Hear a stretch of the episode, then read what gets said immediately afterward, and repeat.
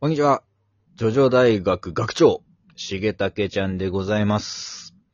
えー世の中の、この世のものはすべて円、回転すれば、っていうところでね、えー第7部えーの見どころまで来ました。えー世界が、えー終わりまして、えージョジョ大学、ジョジョ、ジ ョジョ大学が終わったんじゃないジョジョの、えー奇妙な冒険1部から6部までディオとジョナさんの、えー因縁が一度集結し、えーしましたと。いうところで、えー第7部、完全にね、新しいパラレルワールド、時代は遡ってアメリカです。アメリカの、えー西部の頃かな開拓時代かなもうちょっと後かなっていうところなんですけれども、えーその、えー中で、えー大陸横断レースってね、もう今までと全く毛色が変わりました。えー第7部、えーこちらのえー紹介をさせていただきます。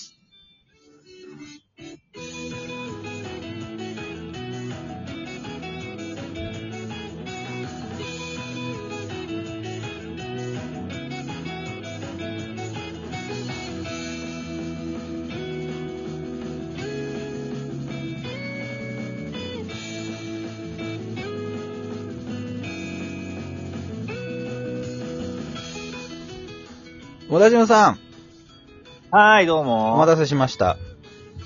はいはい。うっかりね、6部と一緒に女子大学も終わり、終わ終わりましたって言っちゃったけどね。あの、いや女子大学はそれよりさはい、何それよりも、はいあの、自分のことをさ、うんジョジョ大学学長の重竹ちゃんですって名乗ってたよ。あ、そう、うん、うんもうじゃあ、うん学で、あなた重竹ちゃんという名前は捨てて、学長という名前になったんだから。あーそうだね。俺も自覚そうを持たかない。そう俺の名前はもう学長、学長になったわけですからね。そう、学長ですかそう、一巡したの。学長 一巡してねら。。ガウチョっていう登場人物だから。い やいたね、ガウチョもいたね、7部にね。そうですよ。まあ、パラレル、はいパラレル竹ちゃんがね、学長として頑張ってきますので、どうぞよろしくお願いします。はい。そうですね。。もはい。 う、ジョジョ大学が生まれ変わってね。そうです。女子大学生まれ変わりましたから。 はい、ということで7部です。 7部は一体、どういう話なのっていう。いやーこれね、えー、と、まず、もう、呪書の奇妙な冒険なのかってというぐらい、もう完全にもうお話が変わりました、ガラッと。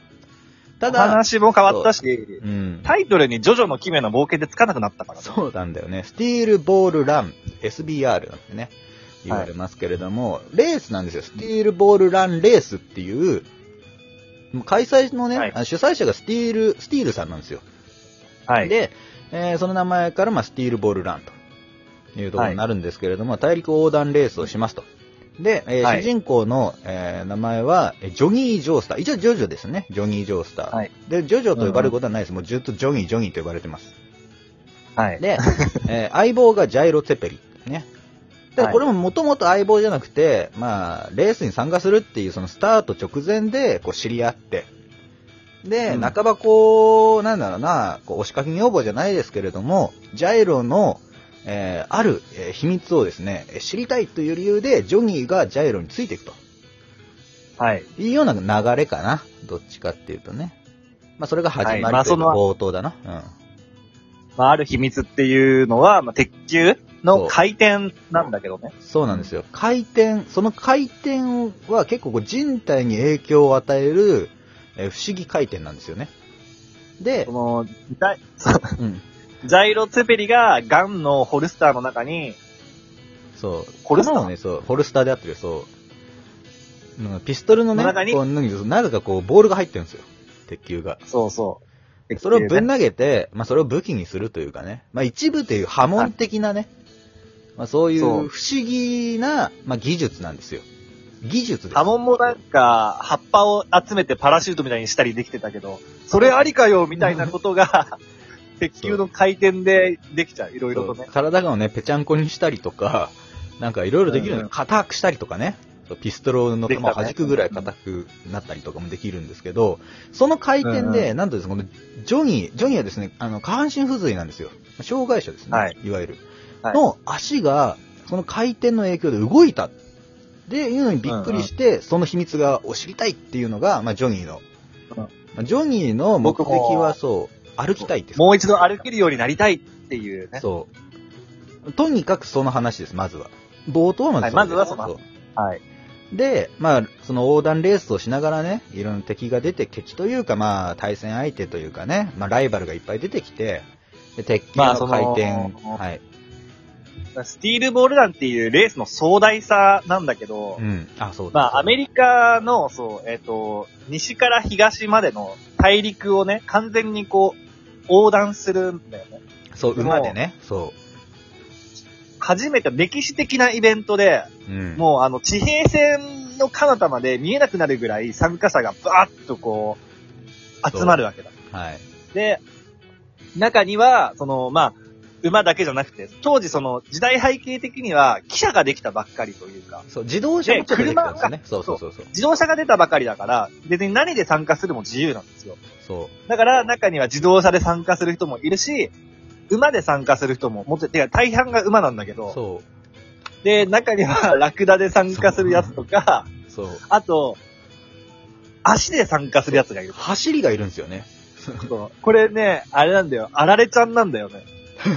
そういうことなのそうなのあられちゃんでも、なんかレースの会があって、はいはい。で、みんなが車とか思い思いの乗り物に乗って参加してる中、あられちゃんだけ、あられちゃん、足だーみんなびっくりするんだけど、それがね、あの、ジョジョの絵柄であられちゃんが行われてますから。そうなんですよ。まあ、走りその重要人物ですからね。後々出てくるんですけれど。で今こうやって紹介した中でも、その、7部の何がいいかって、こう、一人一人がみんな主人公並みのバックボーンというか背景があるんですよね。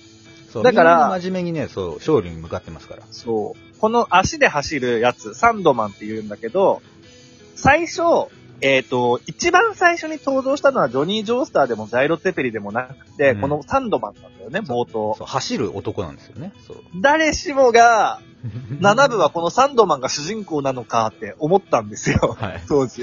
はいそうっていうね。だからそんなことはなかったぜ。はい。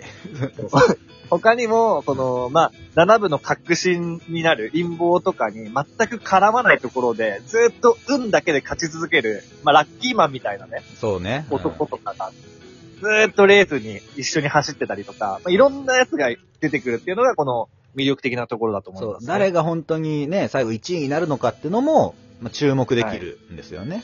はい。はい。で、まあ途中からですね、流れ変わるんですよ。急にね。ええ。急というわけではないんだけど、そう。急にまあ変わる。スタンドって概念がここで改めて、えー出ます。改めて。そう。そう。 3部の時あは、のえっ、と、そばに立つものだったんですけれど、スタンドそうそのう意味がね。ただ、7部からは、え立ち向かうものっていうルビが振られるようになります。それでスタンド。はい、そういうこはい。で、よく覚えてますそう内容はね、 そう、よ覚えてますよ。7部一番好きですから。あ のー、内容というか、まあスタンドの概念自体は変わりません。同じです。はい精神エネルギーだし、ただ、うんあのー、嫌で発言とかじゃなくてね、これがですね、成人の遺体っていうね、と。違ういいね、アイテムあの、悪魔の手のひらっていう悪魔の手のひら。まあ、地そう形だな。うん地のあれで発土言地のね、そう、まあ、呪いみたいなする。うんので、まあ、発言するんだけど、そう。まあ、それと、その、成人の遺体っていうね、ある、うん。ある成人の遺体集めが、実は裏で動いてる目的だったんですよね。これがそ。そう。その、まあ、成人の遺体を手に入れると、それで、あの、スタンドを開花する人もいますからね。う。うんうん。そうだね。んそだねう。というパターンもあるんですよ。っていうまのがあでも成人の体、どうなんだろう手に入れるとき大抵悪魔の手のひらだから。まあそうなんだよね。 悪魔の手のひらもこう移動するとかね。まあそそれはね、ちょっと細かいし、ちょっとね、はいはっきりしない部分でもあるので、まあそう、はいスタンドの目覚め方っていうのもまた違う形で行われますと。はい。で、えー、実はそこには大統領、アメリカの合衆国大統領が絡ん、一枚噛んでて、 はい。実はその大統領の目的っていうのが、その成人の遺体集め。で、この成人の遺体が全パーツが集まると、すごいことが起きると。まあ、ドラゴンボーすルごいことが起きる。そう。起きると。まあ、それをめ狙ってるのが大統領。まあ、彼がは一い応最後のね、まあ、ラスボスというか、いう風な形になってくるんですけれども。うん。まあ、ファンサービスもすごくてね、こう、そうだね。 1部から6部までのキャラクターの、ここう、名前がちょっと違う人とか、まあ、見た目が一緒の人とか、こういっぱい出てきてね。出てきますねそう。もちろん、ディオも出てきますよ。名前はディエゴブランドになっちゃいますけどね。ええ。そう。アブドゥルも出てくる。そうウルムのアアブブドドゥゥ ルそうそう出てくるんですよ。っていうのがね、まあ、そういうサービスとか、あーただそう、ディオンの能力はですね、恐竜に変身するっていう能力なんですよね。あれもなんか、うん、ねうん、途中から人を、人から授かったみたいな。受け継いだ。みたいなね、感じになる。影響を受けてそのままそれが自分の能力になったみたいなとこあるんだけど、うんうんと。かね。うーん、大統領自体もね、我々の方でこれ一回取り上げましたので、えーはそちらの方も、まあ、D4C っていうスタンドですね。まあ、前のこうさ、あのーラジオと聞いていただくと、もっと理解深まるかなってとこなんですが、ば万能スタンド D4C。最強のスタンド D4C。えー彼に、とかね。まず、まあ、何がね、いいかって、まずね、その、まあ、ジョニーとジャイロの関係性が変わっていくっていうところとか、こう、チームとしてね、こう、仲、こう、なんていうのかな、向かっていく姿みたいな。本当にね、そうあ熱さもあるけど、こう、なんか、こ心があったかくなるような。なるね。そう、そういうね、話なんですよ、7部は。そう、最初はジョニーとジャイロも敵対して、敵対というまではいかないまあけ警戒し合ど、ってる感じだね。うん。そう警戒し合ってて、大抵誰か近づいてくると、おい、近 寄るな俺たちにそれ以上近寄るなって、本当にレース中ずっと警戒して剥き出しなんだけど、その二人は一緒に行動するようになって、徐々に徐々に関係性が深まっていくんだよね。それが、とてもいい。そう、いい、一緒にね、そのチームメイトとしてね、あの、読書、読者としてもね、こう、参加したいなっていう感じもあるし、あとその、うんうんディオのバックグラウンドとか、大統領のバックグラウンドとか、その辺も注目してほしい。っていうね。うんうんあ、もう時間が足りないよ、12分じゃ。 7部は、本当に話したい、いろいろ。そう。これからね、また7部についてもいろいろ話したいので、ぜひ読んでください。読んでない方いっぱいいると思うんですけど、えええっていうところでございます。はい。はいとおすすめ。こっから読むのもありです。というところでした。では、はいアリーベ・デルチ。えさよならだ。またねーえ